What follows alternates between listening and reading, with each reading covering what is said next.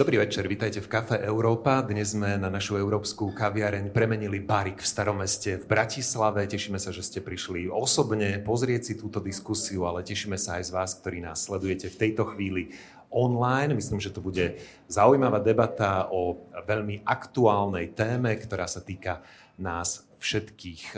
Toto stretnutie organizuje zastúpenie Európskej komisie na Slovensku. Mediálnymi partnermi sú RTVS, Rádio FM a denník SME. Európska komisia pred niekoľkými týždňami prijala prvé rozhodnutia podľa aktu o digitálnych službách. Aké povinnosti z neho vyplývajú, ktorých online platformiem a vyhľadávačov sa tieto nariadenia budú týkať, ako zabezpečí transparentnosť obsahu dokážeme takto ochrániť aj maloletých? Sú to otázky, ktoré sa budem pýtať mojej hostky a mojich hostí. Ja som Martin Staňo a teším sa, že pozvanie prijala Miroslava Saviris, riaditeľka odboru pre strategickú komunikáciu Kancelárie Bezpečnostnej rady Slovenskej republiky, zastupuje úrad vlády Slovenskej republiky. Dobrý večer. Dobrý večer, ďakujem za pozvanie. Je tu s nami aj Matúš Mesárčík, výskumník z Kempelenovho inštitútu inteligentných technológií. Dobrý večer. Dobrý večer, ďakujem. No a v neposlednom rade aj Rastislav Kužel, riaditeľ Memo 98. Dobrý večer. Dobrý večer.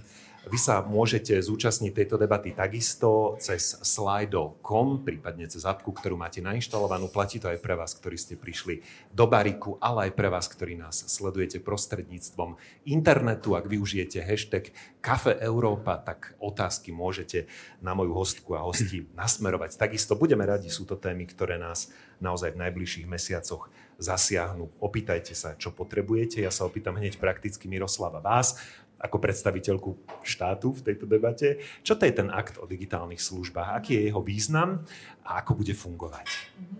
No ono to znie tak nudne celkom, že akt o digitálnych službách a ešte k tomu nejaké európske nariadenie, že prečo by nás to vôbec malo nejakým spôsobom zaujímať.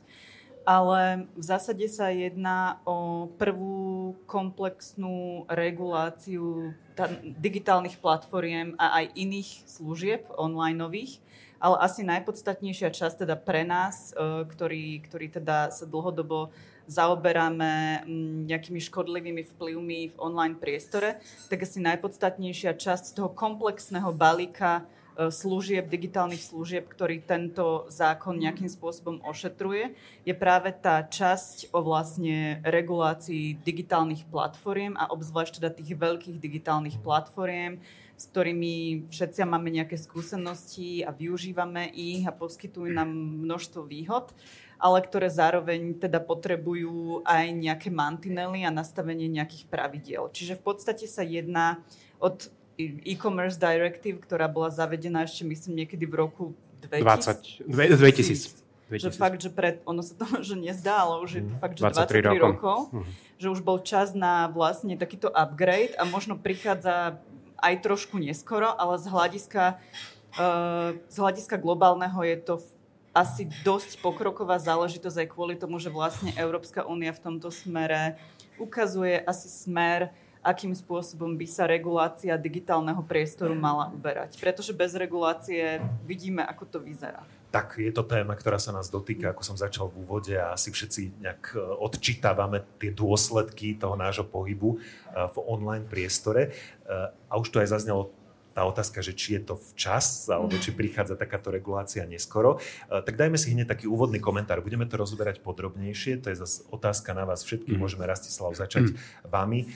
Čo hovoríte na tento akt, možno na jeho funkčnosť a to, ako nás ovplyvní v budúcnosti? No, ja si myslím, že hej, že mohlo to prísť aj skôr.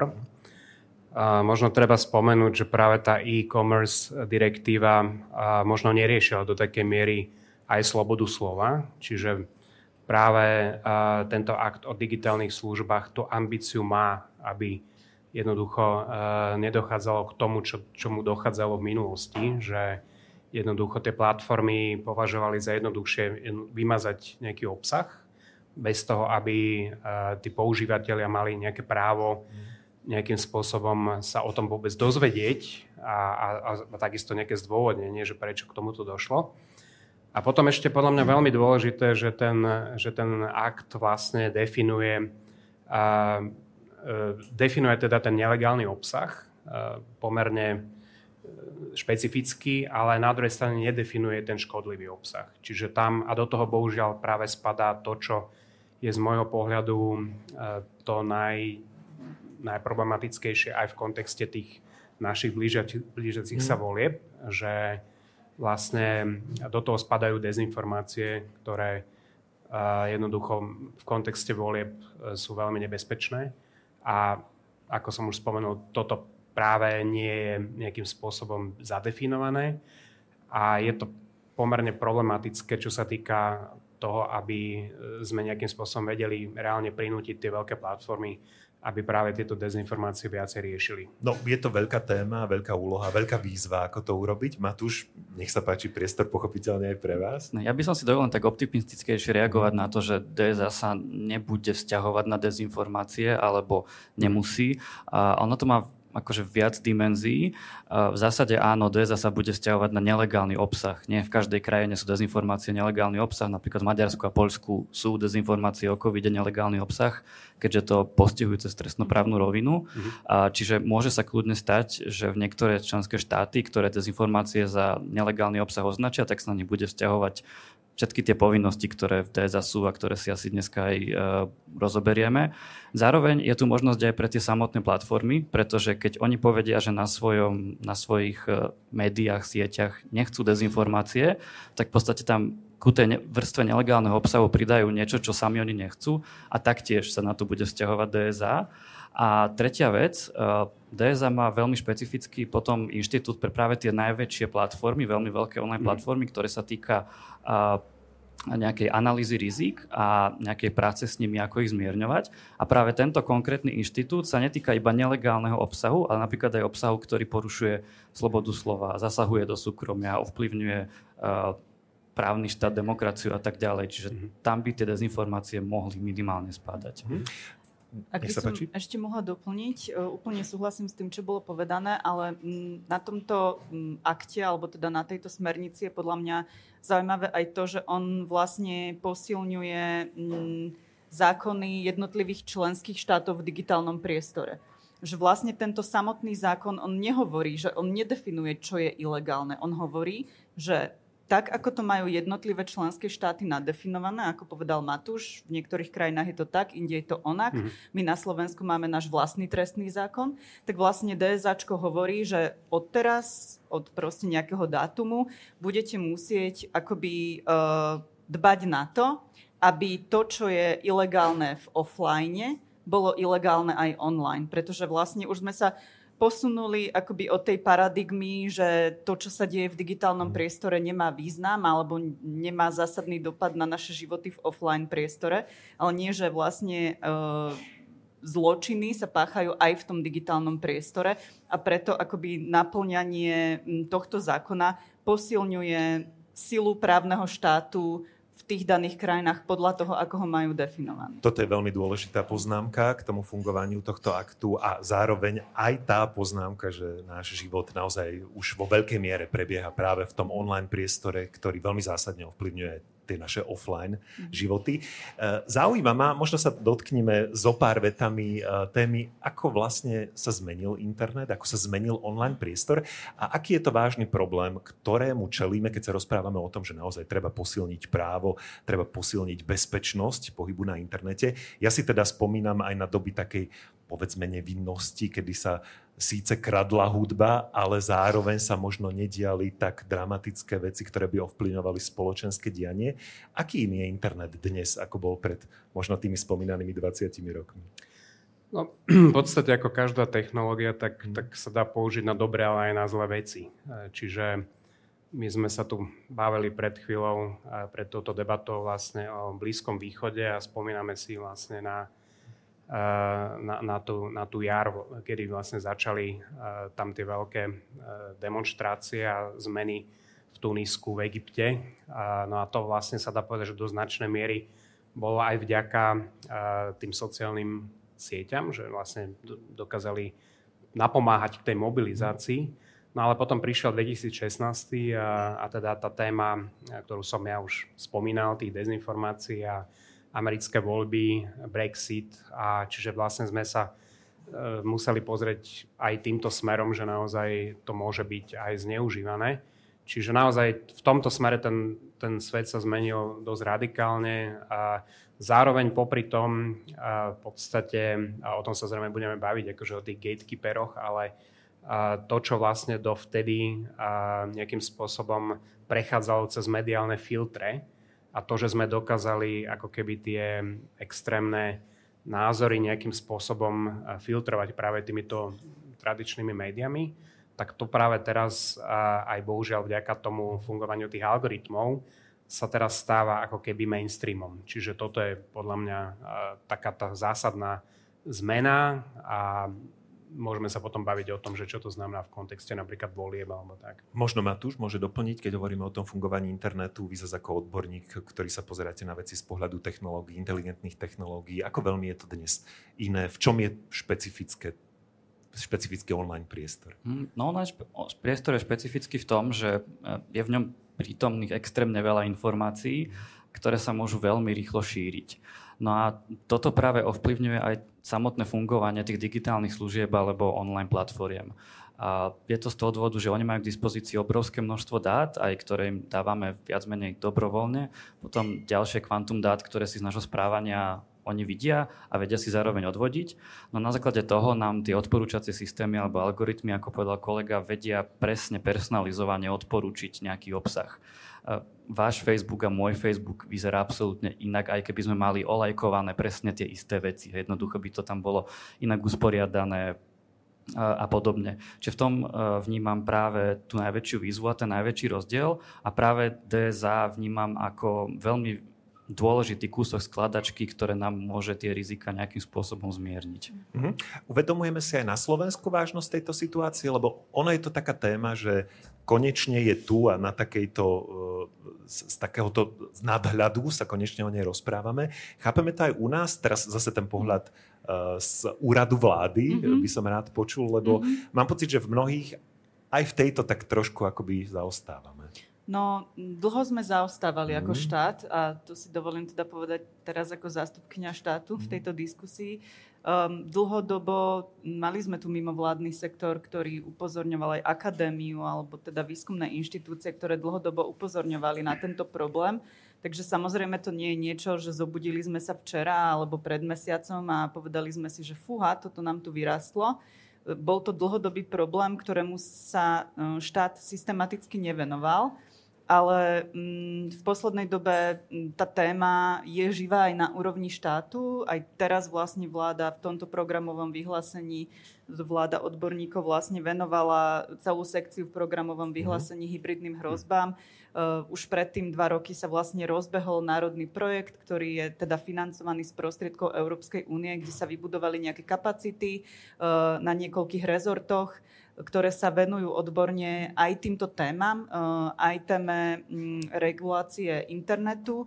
My teda úzko spolupracujeme najmä s Radou pre mediálne služby, s bývalou Radou pre vysielanie a retransmisiu, mm, ktorá sa teda pretransformovala na Radu pre mediálne služby v auguste minulého roka, kedy prešla novela mediálneho zákona a vlastne my už v našej slovenskej legislatíve máme tú prvú páku na digitálne platformy od minulého roka, e, pretože vlastne Rada pre mediálne služby e, má právomoc e, požadovať od digitálnych platformiem jednak nejaké vysvetlenia, mm-hmm. jednak stiahnutie ilegálneho obsahu. Sú tam aj nejaké pokuty, ktoré môžu uložiť, myslím, že je to do výšky 100 tisíc eur, mm. čo samozrejme pre digitálnu platformu je absolútne nič zatiaľ ani žiadna nebola uložená, ale mm, vlastne Rada pre mediálne služby, čo sa teda aktu o digitálnych službách týka, um, bude hrať pomerne teda asi kľúčovú úlohu. Totižto akt o digitálnych službách je niečo, čo pokiaľ dobre viem, malo v, ge- v gestii ministerstvo hospodárstva, ministerstvo mm. kultúry, ale teda s tým, že Rada pre mediálne služby má byť ten nezávislý koordinátor, e, ktorý prostredníctvom e, aktu o digitálnych službách bude ten základný akoby bod kontaktu pre digitálne platformy. A Rada pre mediálne služby už v tomto smere vykonáva množstvo aktivít, robia super prácu, vydávajú, uh, ich analytický odbor vydáva aj reporty v tomto smere, odporúčam napríklad report o teroristickom útoku na Zamockej, mm-hmm. takže oni veľmi dobre toto monitorujú a aj komunikujú veľmi aktívne so sociálnymi sieťami a my z pozície úradu vlády pomôžeme, keď treba, e, zapájame sa do týchto odborných diskusí, ale teda snažíme sa ako by to nechávať na tú radu, pretože oni naozaj majú v tomto smere, čo sa týka tej regulácie, naozaj najväčšie si myslím, že odborné kapacity a aj do budúcnosti, ak my budeme schopní implementovať tento zákon o digitálnych službách do našej vlastnej legislatívy, čo je zase druhá otázka, pretože to je niečo, čo musí prejsť parlamentom, mm. tak potom vlastne uh, rada bude mať tieto právomoci a vlastne bude môcť uh, oveľa aj ráznejšie jednať uh, čo sa týka platform v prípadoch, kedy nereagujú dostatočne na ich výzvy. Čiže posunieme sa vo vymáhateľnosti. Mm-hmm. Rozumiem tomu dobre, že asi dáva zmysel, že regulátor, ktorý sa venuje napríklad elektronickým médiám typu televízia, bude zodpovedný a je zodpovedný aj za online priestor. Ide to nejak ruka v ruke. Páni, ešte ma ospravedlňte, ešte mám také dve politické otázky, možno len na stručné odpovede, možno na žiadne. Mm-hmm. Je výhodné e, v tomto čase, keď sa bavíme o akte o digitálnych službách, že máme úradnícku vládu? Sme krátko pred voľbami a je to taká citlivá téma, pokiaľ hovoríme o informáciách, aj dezinformáciách, s ktorými e, politické strany aj na Slovensku pracujú na jednu stranu um, takto, z odborného hľadiska mm. je to fajn v tom zmysle, že akoby to politikum od, odpadáva, hej? že teraz vlastne vidíme, že uh, na tieto témy sa um, proste ministri, ministerky dokážu pozrieť odbornými očami a nie len cez tú politickú prízmu, ktorá nás doteraz brzdila, povedzme si. Ale na druhú stranu zase vieme, že táto úradnícka vláda si nezískala dôveru parlamentu a tým pádom oni vlastne nemajú veľmi právomoci mm, komplexne riešiť túto otázku a zároveň uh, aj ich mandát je veľmi krátky. Čiže ja osobne si myslím, že toto vyriešenie akoby implementácie DSAčky do našej vlastnej legislatívy bude otázka až pre ten nový parlament. Rozumiem, Rastislav? Krátka iba poznámka, že úplne súhlasím s Mirkou, že je super, že vlastne potom po tých dlhých rokoch nečinnosti eh, v tejto oblasti eh, naozaj sa vybudovali tieto monitorovacie jednotky, či už je to na úrade vlády alebo na ministerstve vnútra, ministerstve obrany. Ale v kontexte tej vašej otázky ja si práve myslím naozaj, že ešte stále ako keby absentovala tá politická vôľa, mm. aby takéto zmeny boli trvalé, boli systematicky nastavené. Toto by nemalo vôbec mať žiadny vplyv na to, že či je úradnícka vláda, neúradnícka vláda, aká vláda bude po septembri. Toto by malo proste fungovať a v tomto bohužiaľ sme skutočne veľmi zaspali tú dobu, sa dá povedať, na to, ako Dlho sme pod vplyvom rôznych e, operácií hybridných zo strany vonkajších aktérov, tak, tak v tomto naozaj si myslím, že veľmi neskoro reagujeme. Aj by som sa opýtal na tú citlivosť verejnosti e, v tejto téme, či cítia ohrozenie v tom digitálnom priestore, či do akej miery rozumejú, prečo je dôležité túto tému riešiť a zaoberať sa bezpečnosťou. Na internete odpovedou je asi možno práve to, že mnohí dokážu podliehať dezinformáciám, čiže možno je otázna tá podpora verejnosti a smerujem práve k tomu, lebo isto zaznejú teraz také tie otázky zo strany verejnosti typu je to obmedzenie slobody slova, to, čo sa teraz ide diať? A táto otázka smeruje na vás všetkých. Posunieme sa potom k nejakému praktickému ďalšiemu využitiu aktu o digitálnych službách. Buďme ešte ale filozofickí. A opýtam sa to takto Ohrozuje dnešné fungovanie v digitálnom priestore alebo fungovanie digitálneho priestoru demokraciu? A zároveň je jeho regulácia obmedzením slobody slova? Možno Matúš, uh-huh. začneme vami. Mm, čo sa týka toho ohrozenia demokracie, tak máme už aj nejaké fakty a um, vidíme, že aj možno mocnosti tretich krajín sa snažia nejakým spôsobom práve cez digitálny priestor ovplyvniť verejnú mienku o čomkoľvek v krajinách Európskej únie. to je pravdepodobne aj tiež jedným z takých driverov, prečo vlastne Európska komisia túto tému rieši až na takejto nadnárodnej úrovni. Čiže do určitej e, miery áno. Na druhej strane si myslím, že práve ak do digitálnych službách má tie nástroje na to, aby sa tomu výrazne zamedzilo alebo pomohlo. A čo sa týka tej druhej otázky, či regulácia digitálneho priestoru je akože automaticky nejaké zasahovanie do slobody slova, nemyslím si to. A pretože napríklad každý, každý právny rámec, ktorý Európska komisia predloží a následne je potom schválovaný v tom dlhom legislatívnom procese, tak musí prejsť tzv. posúdením vplyvu. Nie je to také posúdenie vplyvu, možno ako sa robí iba na Slovensku pri niektorých zákonoch, že jedna a štvorka vyťuká sa to tam, aby to tam bolo. Dúfam, že som nikoho neurazil teraz, ale videl som aj takéto. A aj takéto napríklad pri obmedzovaní súkromia, keď, sa, keď si úrad verejného zdravotníctva bral dáta od telekomunikačných mm. operátorov, tak to posúdenie vplyvu malo vyzerať trošku inak, ako tam bolo. Možno by neskončilo na ústavnom súde. A, a čiže vrátim sa naspäť, keď to Európska komisia robí, tak to musíme Ale zase dobre, že skončilo na ústavnom súde, hmm. že to je zase hovoríme o tej regulácii, v tých reguláciách, že naozaj ten systém funguje a že sú tie protiváhy, ktoré by teda mali zabezpečiť práve to, že by sme sa k tomu ohrozeniu e, slobody slova nemali dopracovať. Rastislav? No, tá, tá otázka je dobre položená, pretože na tu som sa najviac zameral, to áno. vyslovene Pretože štilizoval keď sa pozrieme na históriu vlastne toho nejakého vývinu, tak mnohí hľadali analógiu vlastne v tlačených médiách. Hej, že to je vlastne ako po anglicky marketplace of ideas, trhovisko myšlienok, kde vlastne by sme nemali nejakou formou regulovať, keďže v podstate hoci kto má možnosť ako keby mhm. na ten trh vstúpiť. Čiže a mám pocit, že veľmi dlho sme boli aj benevolentní voči tým veľkým hráčom, lenže potom naozaj tie udalosti, niektoré z nich sme už aj spomínali, ukázali, že jednoducho nemôžeme toto nechať na týchto veľkých hráčov, ktorí vyrástli do obrovských kolosov a ich chuť vymáhať svoje vlastné komunitné štandardy bola skutočne nízka. Hej. Čiže toto si myslím, a už potom sme zaregistrovali dokonca, ja neviem, majiteľ Mety Facebooku sám vyzýval e, to, že regulujte teda mm-hmm. ten mhm. Facebook. Čiže toto sme podľa mňa prešli a, a tam sa jednoznačne ukázalo, že, že to takto nebude fungovať. Čiže podľa mňa preto sme vlastne tu, kde sme. Boli tam a, možno aj také kostrbaté veci ako v Nemecku, vo Francúzsku tie schválené zákony, ktoré naozaj možno mohli mať uh, tú nejakú líniu toho obmedzovania uh, tej slobody, ale ja súhlasím uh, tuto uh, s kolegom, že ak bude ten zákon dobre implementovaný, to treba povedať. Je jedna vec je, ako je zákon napísaný, druhá vec je, ako bude reálna aplikácia toho zákona, tak si myslím, že by nemalo dochádzať k ohrozeniu tej slobody slova. Akt o digitálnych službách sa zameriava na zvýšenie bezpečnosti online priestoru pre používateľov a pre spoločnosti formou ochrany základných práv. Medzi hlavnými obavami, na ktoré chce táto legislatíva odpovedať, sú obchod s nelegálnym tovarom, službami a obsahom, tiež algoritmy, ktoré zvyšujú šírenie dezinformácií. Ešte raz teda pripomínam zmysel e, tej témy a toho aktu, o ktorom sa dnes rozprávame. E, povedzme si možno nejaké termíny. Miroslava, ako sa príjmajú tieto opatrenia, kedy sa zavedú do praxe, aký je ten časový harmonogram, čo už platí, čo ešte len bude.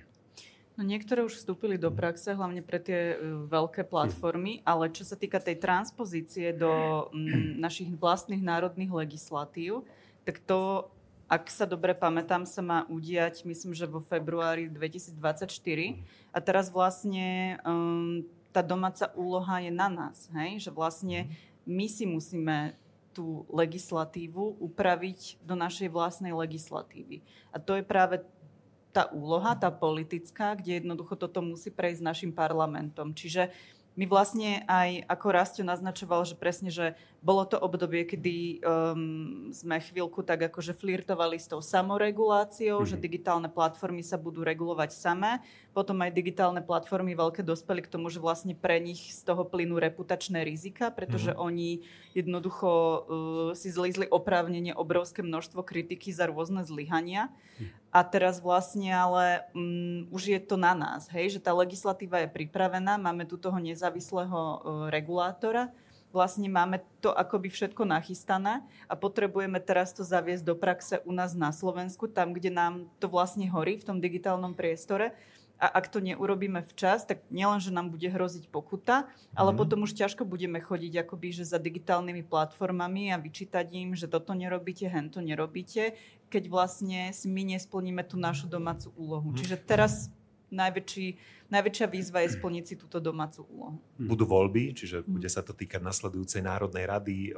Aké sú očakávania možno z vášho pohľadu? Ja viem, že je to ťažké nejak predikovať, ale len aby sme vedeli, že ako možno je to citlivý proces, náročný proces, či Ako ono môžu... to, pokiaľ viem, to nie je ani tak náročný proces, Aha. lebo však nejaké návrhy sú v parlamente aj teraz, mhm. čiže ja som teda, moje posledné informácie sú také, že vlastne návrhy sú pripravené, naozaj to musí prejsť len parlamentom, čiže v tejto fáze je to na voličoch a možno aj to, čo ste spomínali, že do akej miery verejná mienka rozumie tomuto problému tak um, áno, na jednej strane sú tu tieto obavy, uh, že sa ide nejakým spôsobom obmedzovať sloboda slova, čo teda ale už bolo vysvetlené, že nie je pravda, pretože vlastne len posilňujeme našu vlastnú platnú legislatívu v digitálnom priestore a aj podľa ústavy Slovenskej republiky, akože sloboda slova má nejaké hranice, hej, tam, hm. kde už naráža na práva iných ľudí, čo napríklad veľa ľudí nevie, hej, že toto máme my aj v ústave.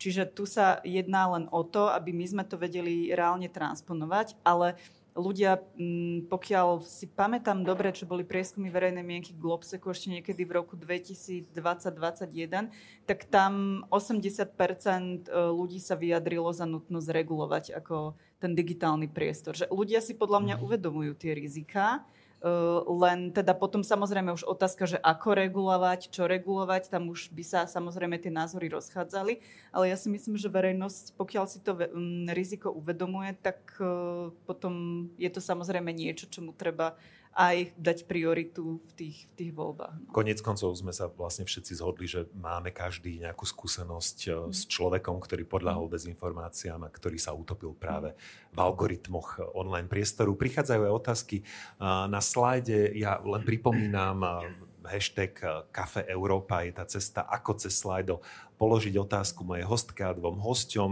Zatiaľ také praktické, všeobecné. Zodpovedajme ich. Do ktorých krajín akt smeruje? Týka sa to členských krajín Európskej únie. Ako môže ak do digitálnych službách prispieť k väčšej transparentnosti? Tiež je to pomerne všeobecná otázka. Ako, Matúš? Môžem to načať, ak veď kolegovia ma prípadne doplňa. Tak e, napríklad v podstate všetky, alebo ja zmene všetky subjekty, ktoré ak do digitálnych službách e, reguluje, tak budú musieť podávať správy o transparentnosti. Mm-hmm. To znamená, napríklad sa dočítame aj e, na veľmi veľkých online platformách, ako je Facebook alebo Instagram, a ako napríklad nakladajú s moderovaním obsahu, mhm. koľko obsahu pomazali, z akých dôvodov, mhm. budú tam nejaké štatistické dáta a tak ďalej. Ale čo je možno zaujímavé pre užívateľa, tak užívateľ bude vidieť, prečo mu napríklad je zobrazená tá reklama, ako mu je zobrazená. Bude to tam musieť byť transparentne uvedené napríklad, mhm. keď sa mi dnes večer uh, zobrazia e, reklamy na podujatia Café Európa, tak tam bude musieť byť napísané preto, lebo vás zachytila Wi-Fi na, v, na tejto diskusii a z toho sme si odvodili, že by ste o to mohli mať záujem. A to mm. samozrejme má oveľa hlbší rozmer, nielen takýto nevidný, aký som teraz povedal. Rozumiem. Ak... To je vlastne to, čo nám naozaj predtým chýbalo, že sme vlastne nerozumeli, a prečo na nás vyskakujú mm. tieto reklamy, prečo a sa vlastne e, ako čo vlastne reálne tie, tie veľké spoločnosti s tými dátami robia, do akej miery naozaj o nás zberajú uh, tieto údaje a ako ich vlastne používajú. Čiže v tomto to bola jedna čierna skrinka, do ktorej sme skutočne vôbec nevideli. Tá jedna rovina a tá druhá rovina je vlastne presne, ešte to by som zmienil, teda toto to moderovanie, lebo o tom vlastne doteraz nemáme úplne presné údaje. Že my často sme v kontakte akože so spoločnosťou Meta, ale to, akože reálne, že koľko je tých moderátorov, ktorí sa napríklad venujú tým slovenským veciam, akože tak toto zistujeme skôr z takých off, off, off the recordových e, vyjadrení. A potom, keď ich konfrontujeme s takýmito štatistikami, tak oni sa väčšinou naštvú, že to teda nie je pravda, ale nepovedia zároveň, že koľko je reálne tých ľudí, do akej miery oni poznajú situáciu na Slovensku, do akej miery vlastne rozumejú mm. týmto veciam, do akej miery vlastne toto všetko rieši umelá inteligencia. z čoho viac menej väčšina z nás je už frustrovaná, pretože často sa stane, že e, proste zablokujú nejaké účty ľuďom, ktorí neporušili možno tie, tie komunitné štandardy a zase na, na druhej strane veľmi dlho trvá, keď niekto reálne porušuje tieto pravidlá, aby reálne voči nemu urobili nejaký zásah. Hovoríme o tom, ako e, nám dokáže online priestor sám ponúkať obsah sám v zmysle, že teda fungujú nejaké algoritmy, umelá inteligencia, čo je v zásade úžasná vec, že sme schopní niečo také urobiť. Zároveň sa v tom veľmi ľahko vieme utopiť. Dá sa, Matúš, e, toto vôbec regulovať, že dá sa do toho ponoriť tak, aby teda sa zvýšila tá spomínaná transparentnosť? Zmení sa to? A, určite áno. A DSA je len v podstate jedna strana alebo jedna časť tej skladačky, lebo DSA napríklad obsahuje aj ustanovenia, ktoré sa týkajú práve tých odporúčacích systémov, čiže tých algoritmov, ktoré nám personalizujú ten obsah a užívateľia si ich budú môcť namodelovať, to znamená nejakým spôsobom povedať, že tak, takýto obsah chcem vidieť, takýto nie a budú ich môcť napríklad aj vypnúť na tých veľmi veľkých online platformách. Neskúšajte to. Ja som mm-hmm. to mhm. skúsil, není to dobré, čo vám to potom ukazuje, to, trošku na odľahčenie. A zároveň Európska komisia predstavila aj návrh aktu o umelej inteligencii, ktorý sa bude vzťahovať mm-hmm. práve... Tak to už je ďalší level. Toto. Tak ďalší level, ale to je veľmi dôležité Jasne, v tomto samozrejme. kontexte. Sa bude vzťahovať na tzv. vysokorizikové systémy umelej inteligencie mm-hmm. a práve posledné návrhy Európskeho parlamentu v tom celom legislatívnom procese sú, aby práve tie odporúčacie systémy veľmi veľkých online platform podľa DSA boli považované za vysokorizikové. Čo bude znamenať, že sa na nich spustia všetky požiadavky aktov umelej inteligencii, to znamená, mm-hmm. uh, budú musieť byť transparentné, ktoré, transparentné týkajúce sa dát, ktoré používajú. Nebudú tam byť môcť nakodované e, nejaké biasy, predsudky voči tým e, výsledkom. Bude musieť tam byť ľudský dohľad e, a tak ďalej. Tých požiadaviek samozrejme množstvo. Čiže regulovať sa to určite dá.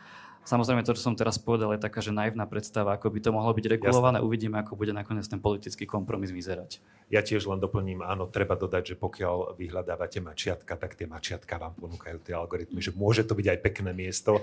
Zároveň teda, ale myslíme najmä na tie situácie, kedy to pekné miesto nie je a kedy vás naozaj dokáže takýto algoritmus stiahnuť e, do hlbín všelijakých. Aké opatrenia zavádza akt o digitálnych službách na boj proti dezinformáciám a nelegálnemu obsahu? Ďalšia taká oficiálna otázka Miroslava?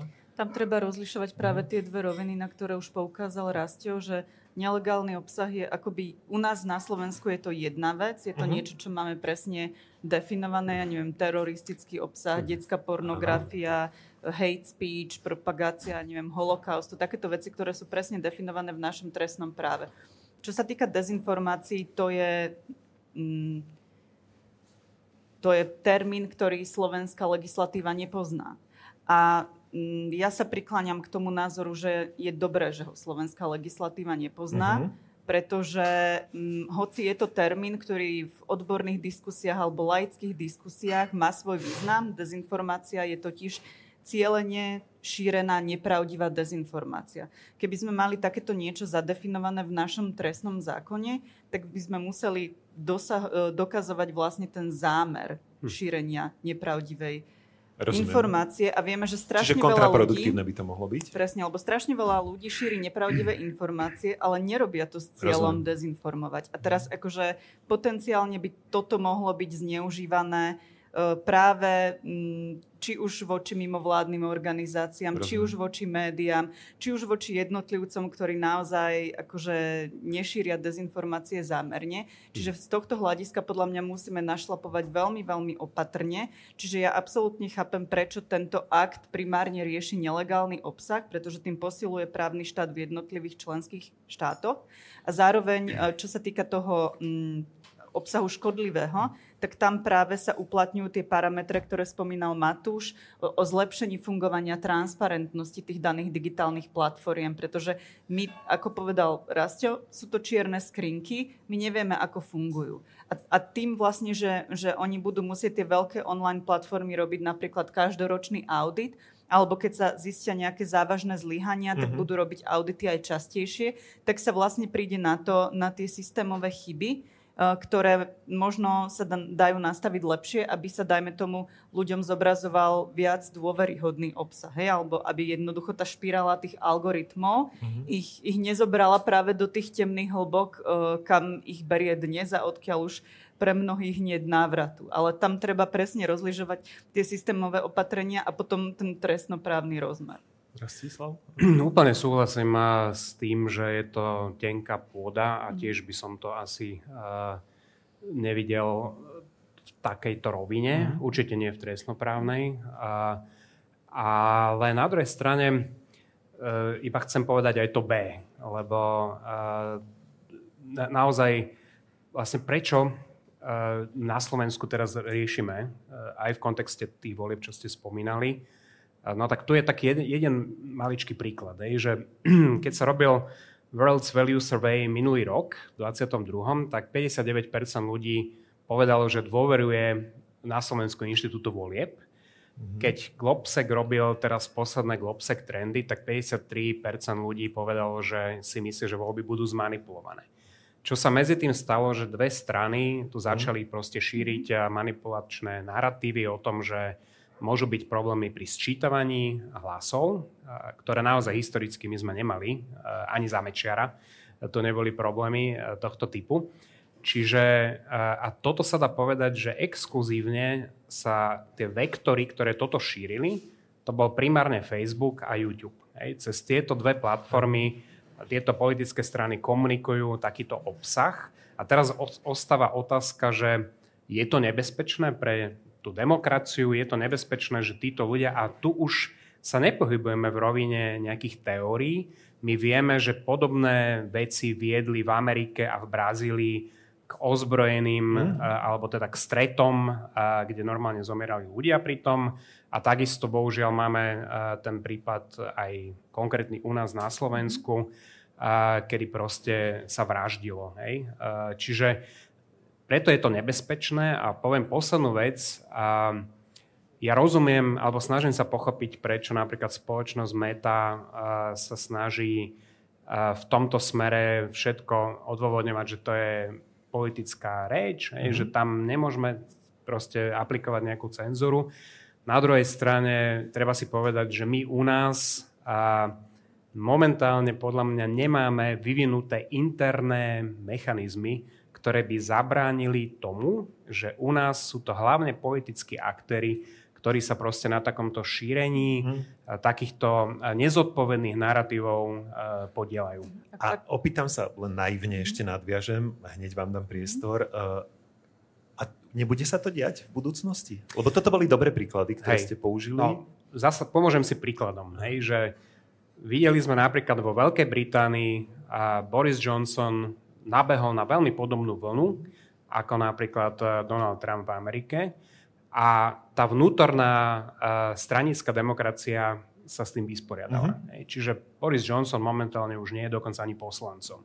U nás nabehnú na takúto vlnu viacerí politici a tá vnútorná stranická demokracia nie je, že si s nimi neporadí, ale oni dokonca toto uh-huh. naozaj cieľne využívajú na to, aby dosiahli, dáme tomu, dobrý výsledok vo voľbách.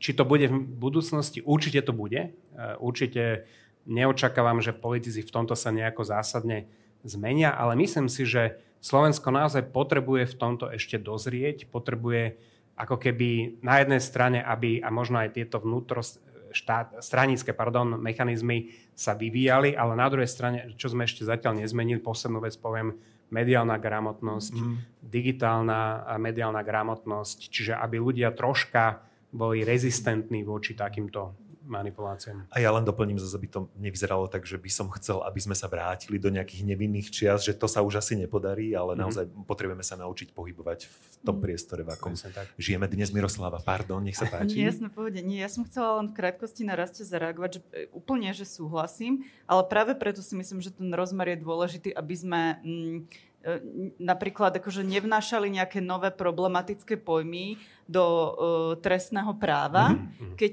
my tu už akože máme reálne paragrafy na šírenie poplašnej správy, Jasne. máme tu paragrafy za ohováranie. U nás je skôr problém v tom, že my uh, áno, ako ty hovoríš, ešte sme nedospeli do toho štádia, kde by sme vôbec vedeli využívať už tie prostriedky, ktoré umožňuje náš trestný zákon. Hmm. Čiže ja som v tomto taká konzervatívna, že skôr si myslím, že m, využívajme to, čo už máme teraz hotové, dobre napísané a zavadzajme to do praxe, predtým ako budeme inovovať s legislatívou, ktorá v iných krajinách, mm-hmm. e, presne typu Maďarsko, Polsko, mm-hmm. možno v iných dokonca akože v krajinách, ktoré majú väčšie ešte problémy s, demo, s demokraciou alebo sú autoritárske režimy, mm-hmm. sa naozaj akože zvrhla úplne že v neprospech slobody slova. Čiže mm-hmm. podľa mňa, že držme sa toho, čo máme a na, na, naučme sa to Vyžadujeme. adekvátne využívať. No. Samozrejme. Matúš, technicky sme na tom tak, že vieme teda ošetriť tieto problémy, keď sa rozhodneme, že chceme dodržiavať zákony aj v online priestore. Tiež súhlasím s kolegami, že určite áno, ale zároveň to je možno aj taký impuls nielen pre štát, ktorý bude tým hlavným regulátorom alebo je hlavným regulátorom u nás prostredníctvom svojich orgánov, nielen pre Európsku komisiu, ktorá bude dohľadať nad tými najväčšími platformami, ale DSA je napríklad impuls práve v tomto všetkom, čo tu zaznelo pred pár minútami, aj impuls pre občianskú spoločnosť. A vysvetlím aj prečo, no to má nejaké 2-3 rozmery. Ten prvý rozmer je, že DSA zakotvuje inštitút dôveryhodných nahlasovateľov. To budú subjekty, ktoré budú nejakým spôsobom verifikované štátom a keď jednoducho získate tú certifikáciu, že ste dôveryhodný nahlasovateľ, tak vaše nahlasovania nezákonného obsahu na tých mhm. platformách budú musieť byť riešené prednostne. Hej? No a to bude musieť vzniknúť u nás lokálne. Hej, nemecký dôveryhodný nahlasovateľ Samozrejme. nebude nahlasovať mm poslancov, ktorí mena sa nevyslovujú, už nie je asi len jeden, už je ich viacero. Takže to je ten prvý moment, že musíme si jednoducho vytvoriť a podporiť takúto infraštruktúru. A ten druhý moment je, je moment e, výskumníkov. Mhm. Výskumníci na základe aktov o digitálnych službách e, budú môcť získať prístup k dátam, ako tie platformy fungujú. To je veľmi dôležité, lebo doteraz to bolo skôr naopak, že platformy si vyberali, koho a na základe čoho pustia k sebe. Teraz je to naopak. Výskumníci povedia, čo chcú a platformy im to viac menej budú musieť ukázať samozrejme za rešpektovanie nejakej dôvernosti a tak ďalej. Hej, čiže tu výskumný sektor zohrá veľmi výraznú úlohu, lebo môže upozorniť na tie riziká, ktoré potom môžu tie platformy zmierňovať. Skvelý postreh. Úplne súhlasím. To je vlastne e, čas 4012 e, toho, toho zákona, alebo teda toho aktu. A e, je to presne tak, ako Matúš povedal. A my vlastne, aby sme mali tie rozhodovacie možnosti podložené dátami, tak my reálne potrebujeme ten prístup k tým dátam. Mm. Akože my, naša organizácia Memo 98 v podstate tretí rok využíva nástroj CrowdTangle, ktorý obospodaruje e, spoločnosť Meta. Čiže sme ako keby, máme globálny prístup do, do, do všetkých e, metadát, ktoré vlastne súvisia s verejnými skupinami, s verejnými profilmi. Ale napríklad my v tom výskume často narážame na, na limity. Napríklad e, cez API nemáme prístup do, do komentárov, ktoré v kontexte a napríklad stereotypizácie žien a sú pomerne kľúčové, ako sme sa proste dozvedeli na, na základe našich výskumov. Čiže.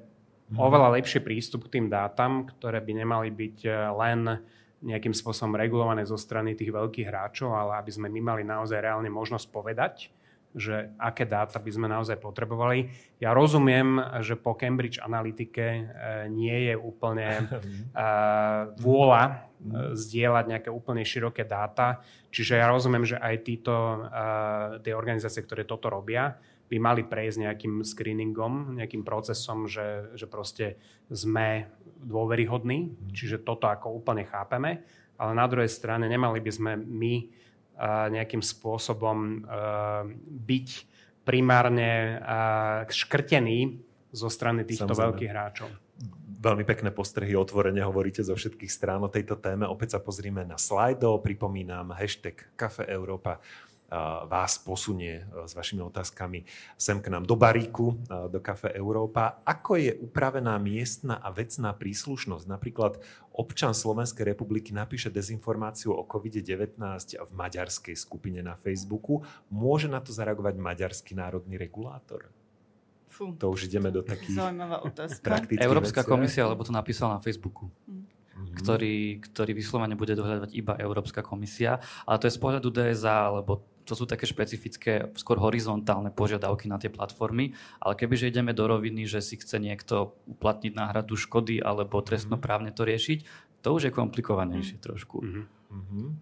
Aké nástroje bude mať napríklad rada, ten spomínaný národný regulátor v rámci DSA, oproti uh, platformiem, ktoré, aha, uh, v smer k platformám, ktoré nebudú reagovať a sú tu teda spomenuté v kontakte, Telegram. Mm. Je táto obava možno odôvodnená? Čiže aké budú tie nástroje? Mm-hmm.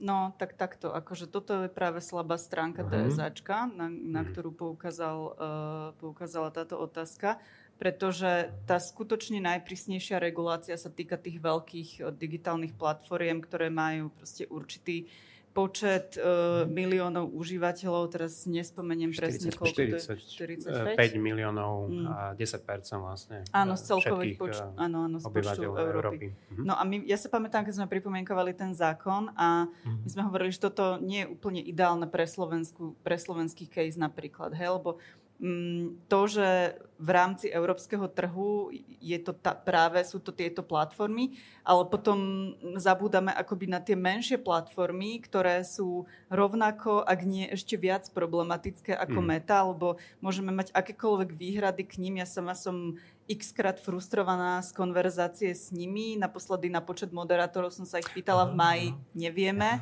nedostali sme odpoveď, ale aspoň tá konverzácia s nimi funguje, mm-hmm. aspoň je tam snaha veci zlepšovať, posúvať. Hej? Ale pri Telegrame mm-hmm. tam naozaj nemáte ani človeka reálne, s ktorým by ste sa spojili. Mm-hmm. A tým, že oni vlastne nie sú veľká uh, digitálna platforma podľa týchto kritérií, tak na nich sa vôbec táto legislatíva do takejto miery vzťahovať nebude. Mm-hmm. Uh, osobne si myslím, že um, takto Celkový problém regulácie digitálneho priestoru je taký, že akýkoľvek poskytovateľ digitálnych služieb by mal byť regulovaný bez ohľadu na jeho veľkosť, mm-hmm. podľa môjho názoru. Samozrejme s prihliadnutím na to, že chceme, aby teda schopnosť, inovatívnosť neboli nejakým spôsobom postihované.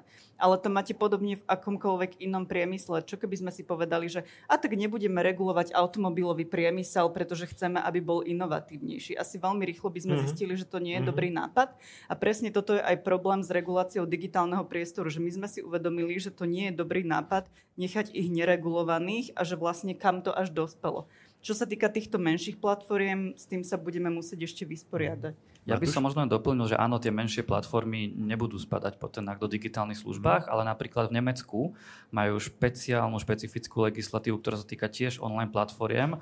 Budú si ju tam samozrejme musieť nastaviť, aby bola kompatibilná s DSA, ale oni cez ňu napríklad vedeli dať alebo pohroziť minimálne Telegramu pokutou a zrazu s nimi začali komunikovať. Mm-hmm. Samozrejme, síla nemeckej vlády sa asi nedá porovnať so silou slovenskej vlády, mm-hmm. ale viem, že medzirezortnom pripomienkovom konaní je podobný zákon, ako prijali v Nemecku, aj keď eh, ho všetci trošku rozbili v tom medzirezortnom pripomienkovom konaní, lebo naozaj nie je dobre napísaný, ale možno tu je niekde tá cesta. Hmm.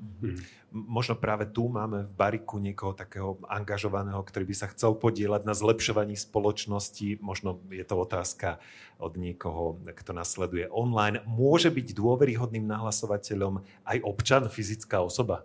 Veď, samozrejme, to je veď práve ten problém sa týka nás všetkých. Čiže uh, ja si myslím, že to je aj podstata toho nastavenia, že, že tuto by nemal, ne, nemalo by to byť len ako keby smerované k štátu, mm-hmm. ale, ale skutočne e, my všetci sme vlastne používateľia mm-hmm. týchto platform, čiže to je podľa mňa tá pridaná hodnota toho, že, že samozrejme, keď ja idem na tieto sociálne siete a vidím tam proste takýto nejaký problematický obsah, tak treba zakročiť. Treba zakročiť.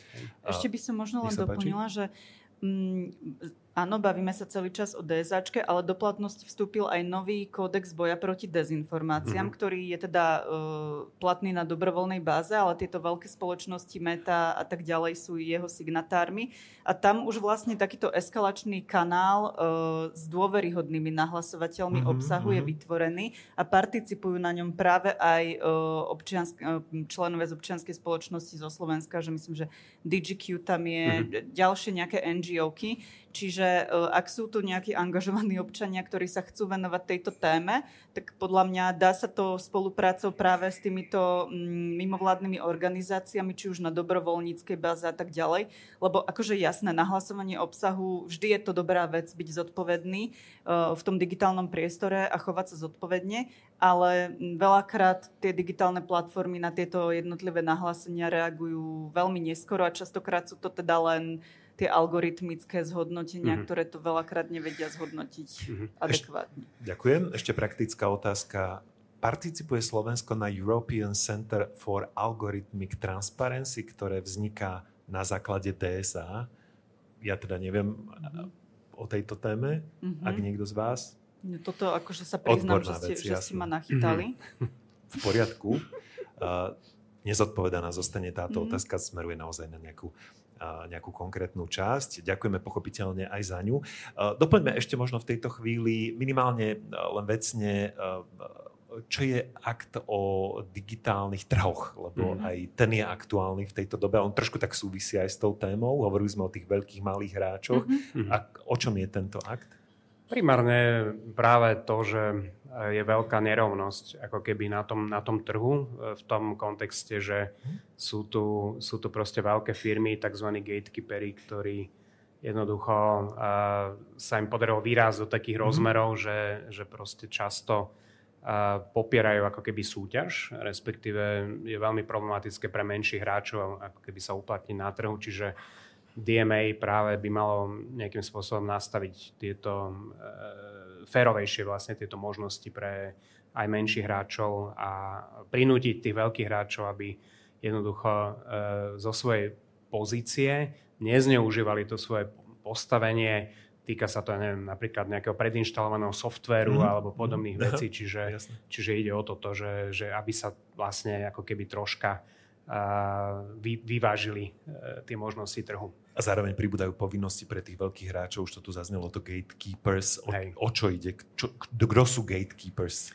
Gatekeepers sú práve tie veľké firmy ako Amazon, ako Google, ako Microsoft, čiže to je vlastne o tom, že aby oni nemohli takýmto výrazným spôsobom diktovať ten, ten trh a opäť, aby proste tí, tí menší hráči mali možnosť nejakým spôsobom do toho trhu vstupovať a takisto hrať nejakú normálnu mhm. úlohu. Blížime sa k záveru dnešnej debaty. Buďme ešte prakticky a vecní, aj keď teda predsa len ešte neodpustím si aj otázku, je vojna? Vojna k, za našimi hranicami, ale čo to je za našimi hranicami? Týka sa aj nás. Prebieha na Slovensku hybridná vojna a dokáže akt o digitálnych službách zahrať aj v tomto zmysle? Sam, samozrejme, že prebieha a teda prebieha tu dlhodobo. Nie je to niečo, čo mm, som si ja vycúcala z prsta, alebo čo by mala byť nejaká domnienka. Píše o tom Slovenská informačná služba vo svojich výročných mm. správach, takže odporúčam E, všetkým, ktorí sa o túto tému zaujímajú, aby sa s tým oboznámili. Mali sme tu kopec príkladov, najposlednejší vo Francúzsku, kedy sa vlastne odhalila sieť e, ruských dezinformačných správ, ktoré zaplavovali francúzsky informačný priestor, tvárili sa ako príspevky z legitimných francúzských médií, ktoré sa snažili demonizovať Ukrajinu. Toto bolo atribuované Rusku Čiže majú na to dôkazy, že táto dezinformačná sieť e, teda bola organizovaná z Ruska.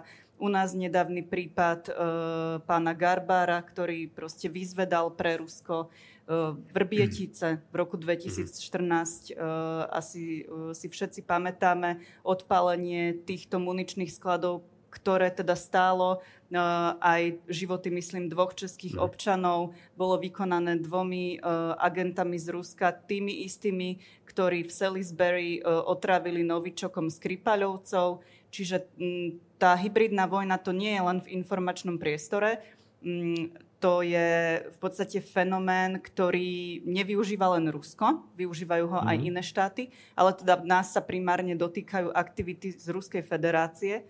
A vlastne tiež pokiaľ sa o túto tému uh, zaujíma verejnosť, tak im odporúčam štúdie od Hybrid Center COE v Helsinkách, uh, centrum uh, vlastne boja proti hybridným hrozbám Centrum excelentnosti, ktorého aj Slovensko je členom.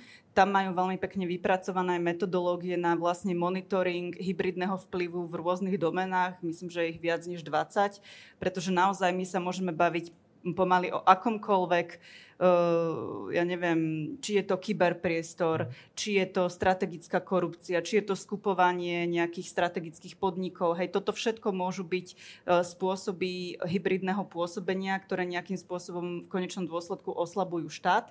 A teda keď máme krajinu, ktorá nás označila za nepriateľa, veľmi jasne nás označila za svojho nepriateľa, ktorá rozputala uh, fakt, že odpornú krvavú mm. inváziu uh, na našich hraniciach, tak uh, ako zatvárať si oči pred týmto fenoménom, pričom máme jasne popísanú aj Gerasimovú doktrínu, ktorá teda definuje vojnu ako niečo, čo má niekoľko fáz a tá vojenská fáza je vlastne iba jednou z tých posledných fáz akoby tej vojny. Čiže táto ruská doktrína hovorí o tom, že nevojenské spôsoby vedenia vojny sú veľmi dôležité Vidíme ich tu, dôkazy tu sú, čiže mm, nezatvárajme si pred tým oči. Ďakujem, bolo by to na samostatnú debatu, ale teda rozšírili sme tú tému. Naozaj ide nielen o ohrozenie demokracie, ale aj v prípade pohybu v online priestore, dokonca o život, o bezpečie. Takéto osobné, Rastion?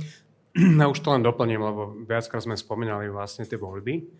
My sme pred viac ako mesiacom mali také, také väčšie stretnutie ľudí, ktorí sa zaoberajú voľbami v Berne a tam akože titul tej konferencie bol Elections in Times of Crisis a práve aj vplyvy takýchto hybridných operácií, dezinformácií a umelej inteligencie bola, ako bola jedna samostatná téma.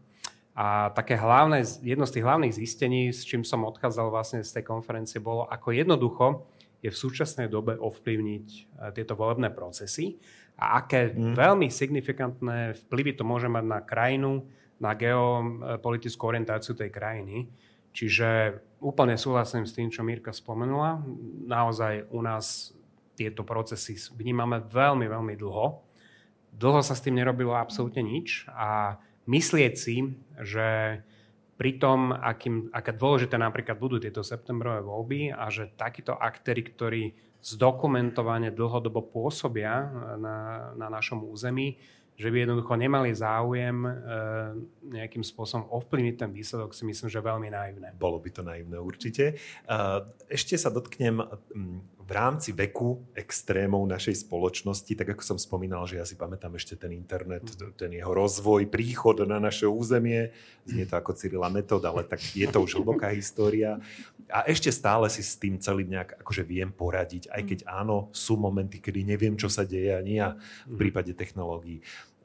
Čo ale deti a zároveň seniory? Seniory, ktorí možno nedokážu obhospodáriť uh, s sebou tieto technológie, snaží sa to tak jemne naformulovať.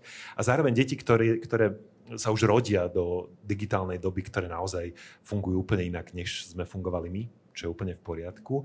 Ako veľmi sú, Matúš, oni ovplyvnení práve digitálnym priestorom a ako im vie pomôcť akt o digitálnych službách? Tým najmladším, tým, ktorí prichádzajú do tohto sveta a zase tým najstarším, ktorí ho možno len teraz objavujú.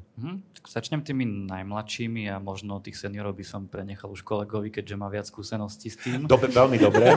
to som a tak nemysl- môjmu to veku. Som tak, to som tak nemyslel. a, a čo sa týka tých maloletých, tak e, v zásade či už maloletí alebo mladiství, tak európska legislatíva s nimi narába ako so zraniteľnými mhm. osobami, aj s tými staršími, teda dôchodcami.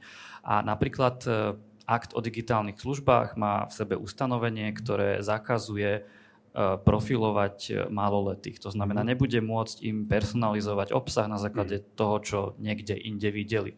Čo je veľmi veľký krok vopred. To znamená, tým sa zvýši možno nejaká tá kontrolovateľnosť alebo to penzum obsahu, ktoré sa tým maloletým nejakým spôsobom ukazuje. Totožné, totožné konštatovanie platí napríklad, že sa nebude, nebudú môcť platformy nás profilovať na základe citlivých e, osobných údajov. To znamená, keď si napríklad nejaké dieťa začne pozerať alebo nejaký maloletý si začne pozerať um, nejaké videá alebo články týkajúce sa tehotenstva, mm-hmm. tak nebude mu môcť ten odporúčač ukázať napríklad potratovú tabletku alebo mhm. niečo podobné, čo je veľmi, veľmi tiež dôležité. Rozumiem. A tak čo tí seniori teda? Tak, Ako to za, máte? za pár rokov už budem v tej kategórii.